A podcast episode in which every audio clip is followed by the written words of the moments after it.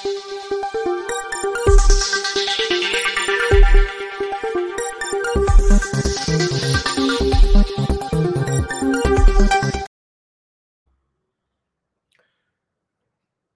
राम। भ्रष्टाचार कितना होता था और कैसे होता था, ये अब लोगों को समझाना थोड़ा कठिन होता है। क्यों कठिन होता है? क्योंकि अब जो आंकड़े आए, यूपीए शासन के समय में जो बड़े बड़े घोटाले समाचारों में आते थे, और इसके पहले भी, डॉक्टर मनमोहन सिंह की दस वर्ष की सरकार के पहले भी, और एक अर्थशास्त्री प्रधानमंत्री था, जिसने वित्त मंत्री के तौर पर देश को बहुत बेहतर नीतियों के तौर पर पहुँचाया। उस प्रधानमंत्री के राज में भारत की आर्थिक नीतियाँ लगभग ध्वस्त हो गई। कल्पना कीजिए आप। भारत की आर्थिक नीतियाँ ध्वस्त हो गई। करप्शन के मामले आए दिन समाचारों की सुर्खियाँ बने रहते थे। और सिर्फ़ इतना भर नहीं था, देश के बड़े बड़े उद्योगपतियों को ये चिट्ठी लिखनी पड़ी थी कि पॉलिसी पैरालिसिस की स्थिति हो गई है। और उससे भी आगे जाकर अजीम प्रेम जी और नारायण मूर्ति जैसे लोगों ने कहा था कि अगर नहीं समय से चेते तो हम बहुत पीछे छूट जाएँगे। लॉस्ट डेकेट कहा गया उसे। यानी एक ऐसा दशक जो जाया हो गया, खत्म हो गया, उपयोग में नहीं आ सका। लॉस्ट डेकेड और प्रधानमंत्री थे डॉक्टर मनमोहन सिंह। लेकिन चलिए, यहाँ थोड़ा बेनिफिट ऑफ़ डाउट हो जाता है। क्योंकि कोई अगर कहेगा कि गांधी परिवार के रहते ये सब हुआ तो हो सकता है कि राहुल गांधी का एक ऐसा बयान आ जाए, जो उन्होंने पश्चिमी उत्तर प्रदेश में एक समय में कहा था। सांसद बनने के बाद पश्चिमी उत्तर प्रदेश में वो किसी सभा से लौट रहे थे मुझे जहाँ तक ध्यान में है। तो उन्होंने कहा था कि अगर कोई गांधी परिवार का रहा होता प्रधानमंत्री की कुर्सी पर तो बाबरी नहीं ढहाई जाती। बाबरी मस्जिद। विवादित ढांचा उन्होंने नहीं कहा। उन्होंने बाबरी मस्जिद कहा। क्योंकि उस वक्त देश के प्रधानमंत्री पीवी नरसिंहा राव थे और उन्हीं पीवी नरसिंहा राव के वित्त मंत्री थे डॉक्टर मनमोहन सिंह। जो अभी प्रधानमंत्री तो हो सकता है कि ये बात कहते हुए कोई कह दे, कोई कांग्रेसी कह दे, कोई आकर बताए कि अरे भाई कैसी बात कर रहे हैं। गांधी परिवार का कोई रहा होता तो भ्रष्टाचार यूँ थोड़ी ना होता। आज प्रधानमंत्री नरेंद्र मोदी ने सीबीआई के कार्यक्रम में बोलते हुए बहुत सी बातें कही हैं और साफ़ कहा है कि भ्रष्टाचार पर तो हम किसी को नहीं छोड़ेंगे। बहुत स्पष्ट तौर पर कहा है। लेकिन उन्होंने जो दो बातें याद दिलाई। पहली बात तो उन्होंने कोई नेहरू जी की लिगेसी से नहीं बताया। उन्होंने कहा कि गुलामी के कालखंड में भ्रष्टाचार की शुरुआत हुई, जिसे स्वतंत्रता के बाद भी हमारे नेताओं ने, हमारे राजनीतिक दलों ने, हमारे सत्ताधीशों ने खत्म कर नहीं किया, बल्कि उसी को और आगे लेकर गए। यानी सत्ता के ज़रिए शासन करना और भ्रष्टाचार करना, ये राजनेताओं का स्वभाव बन गया।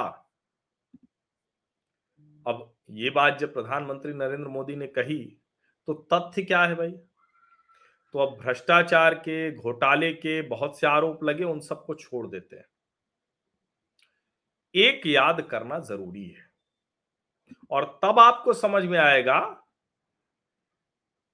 कि आज जो है, जिसको कहते हैं ना, जो आज भ्रष्टाचार की अगर हम बात करें, उस भ्रष्टाचार से जरा कल्पना कीजिए। कि आरोप कोई लगाता है कि 10 परसेंट, बीस परसेंट किसी ने कर्नाटक की सरकार पर कहा 40 परसेंट कमीशन की सरकार है। ये सब आरोप लगते हैं। लेकिन कोई भी ये नहीं कहता कि जो केंद्र सरकार का पैसा होता है, उसमें कोई करप्शन कर सकता है। यानी जो पैसा नरेंद्र मोदी की सरकार किसी राज्य के लिए देती हो, किसी केंद्रीय योजना के लिए देती हो, जनता का घर बनाने के लिए देती हो जनता को राशन देने के लिए देती हो, जनता के घर में बिजली पहुँचाने के लिए देती हो, जनता के घरों तक इंटरनेट पहुँचाने के लिए देती हो, खेती के लिए पानी पहुँचाने के लिए देती हो, खेत और गाँव तक सड़क पहुँचाने के लिए देती हो, या ऐसी कोई भी योजना जहाँ केंद्र सरकार का पैसा यानी आपसे जो कर वसूली होती है इनकम टैक्स, जीएसटी अलग अलग जो तरीके होते हैं, जितने तरह के टैक्स वसूली के तरीके होते हैं। उन सबसे जो खजाने में पैसा जाता है, उसमें से कोई पैसा भ्रष्टाचार में चला गया। यह आरोप लगता है, कई सरकारों पर लगता है कि किसी को ठेका दिया गया, किसी को टेंडर दिया गया, उसमें यह आरोप लगता रहेगा। लेकिन जनता के हित के लिए चल रही योजनाओं में एक भी पैसा भ्रष्टाचार में जा सकता है, ये आज नरेंद्र मोदी के राज में कोई कल्पना नहीं कर सकता। लेकिन जरा आप सोचिए, देश के पूर्व प्रधानमंत्री राजीव गांधी 1985 यानी आज से करीब 28 वर्ष पूर्व। 1985 में राजीव गांधी कहे, कहाँ पर बोला उन्होंने ये? काला हांडी अब तो नए बच्चों को काला हांडी पता ही नहीं होगा। वहाँ से ऐसी हृदय विदारक खबरें आती थी, लोग भूखे मरते थे। भूखे मरते थे, चावल बिन कर खाते दिखते थे, जाने क्या क्या करते थे। और उस वक्त क्या कहा था राजीव गांधी जी ने, पता है आपको? ध्यान में अवश्य होना चाहिए। उन्होंने कहा, जो दिल्ली से एक रुपया चलता है, सिर्फ़ पंद्रह पैसे आप तक पहुँचता है। इसका मतलब समझते हैं? दिल्ली में बैठे दलाल, राज्यों की राजधानियों में बैठे दलाल, ज़िले में बैठे दलाल, गाँव तक बैठे दलाल, सबका हिस्सा ऊपर से नीचे तक तय था। और एक रुपया जब हमारे टैक्स कलेक्शन का पलट कर जब जाता था, जनता के भले के लिए, योजनाओं में, उनके खाने के लिए, उनके राशन के लिए, उनके सड़क के लिए, उनकी बिजली के लिए जो जो भी उनको ज़रूरत होती थी, वो पहुँच ही नहीं पाता था। सिर्फ़ पंद्रह पैसे पहुँचता था। उन राजीव गांधी के कार्यकाल की चर्चा बड़ी कम होती है। अब कोई कह सकता है कि राजीव गांधी ने ये बात कही तो तो भाई गरीबी हटाओ तो कांग्रेस हमेशा कहती रही। और अभी जब आधार को लेकर सुप्रीम कोर्ट में मामला गया तो सुप्रीम कोर्ट ने पूर्व प्रधानमंत्री राजीव गांधी के ही उसी बयान को कोट किया कि राजीव गांधी ने कहा था काला हांडी में कि सिर्फ़ एक रुपए में पंद्रह पैसे पहुँचता है जरूरतमंद के पास। मैं पूरा पढ़ देता हूँ जो बोला। जस्टिस ए के सीकरी और अशोक भूषण जी, इन दोनों लोगों की बेंच थी। A former prime minister of this country has gone on record to say that out of one rupee spent by the government for welfare of the downtrodden, only 15 paise thereof actually reaches those persons for whom it is meant. It cannot be doubted that with UID Aadhaar, much of the malaise in this field can be taken care of. न्यायाधीश महोदय लोगों ने कहा कि एक पूर्व प्रधानमंत्री ने ऑन रिकॉर्ड कहा है कि एक रुपए में पच्चीस पंद्रह पैसे ही पहुँच पाता था, जो गरीबों, जरूरतमंदों के भले के लिए सरकार योजनाएँ चलाती थी। जिसके लिए पहुँचना था, उस तक पहुँच ही नहीं पाता था। और इसमें जरा सा भी संदेह नहीं है कि इसको खत्म करने का काम आधार के ज़रिए किया जा सकता, और सोचिए, आधार आया तो यूपीए के समय में लेकिन लागू नहीं करना है, टाले रखना है, उसको ऐसे करना है कि वो जो बीच वाला काम है वो होता रहे। एक सौ सत्तावन पेज का निर्णय सुनाया था सुप्रीम कोर्ट ने। यही कहते हुए।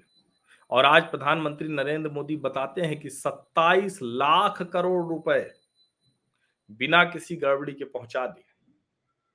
एक रुपया इधर से उधर नहीं गया, क्योंकि यहाँ किसी के पास अधिकार ही नहीं है। अब आपको शायद भ्रष्टाचार समझ में आ रहा होगा कि पहले की सरकारों में कैसे भ्रष्टाचार होता था और आज कैसे उस भ्रष्टाचार पर लगाम लगाई गई है। प्रधानमंत्री नरेंद्र मोदी जब ये बात कहते हैं, और अभी मैंने कुछ दिन पहले आपको याद दिलाया था, एक टीवी की बहस में भी मैंने ये बात कही कि प्रधानमंत्री नरेंद्र मोदी बहुत सी चीज़ें हैं। हिंदुत्व, हृदय सम्राट हुआ, गुजरात मॉडल हुआ, डेवलपमेंट हुआ, योजनाएँ सब तक पहुँचे, सबका भला, घर दे रहे हैं, राशन दे रहे हैं, किसान सम्मान निधि है, महिलाओं को दे रहे हैं। मतलब सब कुछ हम मान लेते हैं। लेकिन एक चीज़ अगर कहें जिसकी वजह से प्रधानमंत्री नरेंद्र मोदी पर देश के लोगों का भरोसा सर्वाधिक हुआ है तो क्या है? वो एक शब्द है, करप्शन। नरेंद्र मोदी करप्शन बर्दाश्त नहीं करते हैं। हम लोग कहेंगे कि, अरे भाई, ऐसा कैसे हो सकता है? अलग अलग तरह के तथ्य आने लगेंगे। ये हो सकता है कि बहुत से भ्रष्टाचारी भाजपा में भी हों, जिनको वो माकूल सजा अभी न मिली हो। लेकिन ये कोई नहीं कह सकता कि भाजपा का भ्रष्टाचारी बचाने के लिए पूरी पार्टी सड़क पर उतर आती है। कोई कह नहीं सकता है। अभी अभी तो कर्नाटक में भाजपा का भ्रष्टाचारी विधायक पकड़ा गया। उससे पहले उसके बेटा गिरफ़्तार हुआ था। विधायक गया अदालत में कि भाई हमको बचा लो, अदालत ने जमानत खारिज की, पुलिस ने उसको पकड़ लिया। समझिए इसको। पुलिस ने उसको पकड़ लिया। भ्रष्टाचारी भाजपा विधायक उसका बेटा जेल में है। जिस कानून की वजह से विधानसभा और लोकसभा से सदस्यता जाने पर या किसी भी जनप्रतिनिधि की सदस्यता जाने पर हल्ला हंगामा हो रहा है। उसमें भाजपा के भी नेताओं की सदस्यता गई है, लेकिन उसकी चर्चा ही बड़ी कम होती है। क्यों कम होती है? क्योंकि उसकी चर्चा करेंगे, तब तो लगने लगेगा कि अरे, ये तो भाजपा वाले भी इसमें जेल जा रहे हैं। तब कैसे कह पाएँगे कि दुरुपयोग हो रहा है एजेंसियों का? अब ये तो सच है कि देश में हर आदमी ऊब गया था मनमोहन सिंह जी की सरकार के समय में। लग रहा था, इतना भ्रष्टाचार इतना भ्रष्टाचार, भ्रष्टाचारियों को कौन पकड़ेगा? सजा कैसे मिलेगी? लेकिन सजा तो मिल रही है। 2014 के बाद जहाँ ईडी ने पाँच हज़ार करोड़ रुपए की संपत्ति पकड़ी थी उठपटांग वाली 2004 से 14 में 2014 से अभी तक में सवा लाख करोड़ पकड़ा जा चुका है। करीब करीब सवा लाख करोड़, कुछ कम ज़्यादा हो सकता है। क्योंकि मैं अपनी स्मृति के आधार पर बोल रहा हूँ, जो मुझे ध्यान में है, हो सकता है कुछ कम ज़्यादा। जाने कितने लोग पकड़े गए, जेल गए। हवाला मामला अब सब पर भारी पड़ रहा है। और तब तो हवाला मामले में कुछ होता ही नहीं था। इसीलिए मैं कह रहा हूँ कि ये जो भ्रष्टाचार है ना एक जमाना राजीव गांधी का जब रुपए में पचासी पैसा भ्रष्टाचार में चला जाता था, काला हांडी का नाम सुनने को मिलता था। आज देश के किसी हिस्से में काला हांडी नहीं बिजली, सड़क और पानी, ये समस्या आज देश में है ही नहीं। आप ये कह सकते हैं कि अरे किसी जगह अभी दो लेन की सड़क होगी, चार लेन की क्यों नहीं हुई? किसी जगह चार लेन की हुई तो वहाँ छह लेन का क्यों नहीं हुआ? किसी जगह हाईवे पहुँच गया तो अरे एक्सप्रेसवे हमारे राज्य में क्यों नहीं है? एक्सप्रेस हो गया तो किसी बाज़ार से गुजरता है तो वहाँ किस तरह की सुविधाएँ हैं? बाज़ार जो कहें कि जो बेसिक मिनिमम रिक्वायरमेंट होती है, क्या हर बाज़ार तक पहुँच गई? क्या हर गाँव की ग्राम पंचायत में इंटरनेट पहुँचा या नहीं पहुँचा? बिजली का खंभा तो हर गाँव में पहुँच गया, अभी कितनी जगह कितने घरों में पूरी बिजली आ गई? ये सब चर्चा हो सकती है। लेकिन ये चर्चा तो नहीं हो सकती कि बिजली, सड़क, पानी भी आज कोई मुद्दा है। समझिए इसको। भ्रष्टाचार ने देश को कितना परेशान किया और आज तो फिर भी बढ़ गए लोग। तब सोचिए कितने कम लोग इनकम टैक्स देते थे। जीएसटी जैसी चीज़ थी नहीं। और उन बेचारों का पैसा यानी जो बहुत कमा कर देते थे, उनका पैसा भ्रष्टाचार में चला जाता था। मनरेगा तक में भ्रष्टाचार कांग्रेस के शासन काल में हो गया। आरोप तो ये तक लगते थे। कि जो कांग्रेस के ब्लॉक से लेकर डिस्ट्रिक्ट प्रेसिडेंट तक होते थे, उनके पास पर्ची पहुँच जाती थी कि भाई आप जितने मजदूर कर पाइए, वो रजिस्टर बना लीजिए और उतने का पैसा आप ले लीजिए, अपना घूमिए, टहलिए, राजनीति करिए। अब तो संभव ही नहीं। खाता चाहिए, खाता आधार से लिंक होना चाहिए, रकम खाते में जाएगी। अब दूसरे तरह का भ्रष्टाचार एक आता है कि कई बार प्रधान जी लोग या दूसरे लोग दबाव बना कहते हैं, तुम्हारा नाम डाल देंगे। लेकिन अब उसका भी ऑडिट हो रहा है। अब कच्चा काम नहीं होता है, पक्का काम होता है। पहले हर वक्त नहर ही बनती रहती थी और आज तक नहर नहीं बनी। हमारे गाँव के पास जो नदी है, सई नदी तो आई हुई है। उसके नहर का काम भी अभी जाकर हुआ। अब न बनने से वो नदी, वो फैल जाती थी बारिश के समय उसके आसपास। वो ऐसे सूख जाती थी। अब वो उसको समेट दिया तो कितना सुंदर हो गया। पानी भी ज़्यादा समय रहेगा, ज़मीन भी मॉइस्चर रहेगा, पानी उपलब्ध भी रहेगा। सब कुछ। समझने की बात है ये। इसीलिए जो आज प्रधानमंत्री नरेंद्र मोदी ने कहा कि रुपए में पचासी पैसे भ्रष्टाचार में जाता था, ये बहुत गंभीर मसला है। इसको ध्यान से सुनिए, समझिए। अब काला हांडी क्यों नहीं होता देश में, ये भी समझिए। सबके घर तो राशन पहुँचा रही है सरकार। हम बार बार मतलब मेरी अपनी राय है कि अभी राजनीतिक मसला हो गया है, इतने लोगों को राशन की ज़रूरत नहीं है बीस करोड़ परिवारों की। लेकिन काला हांडी तो अब नहीं सुनाई देता। अब इस देश में कोई भी भूख की वजह से नहीं मरता, वरना लोकतंत्र में ये भी होता था। सोचिए, भ्रष्टाचार का पैमाना सोचिए। धन्यवाद। Thank you.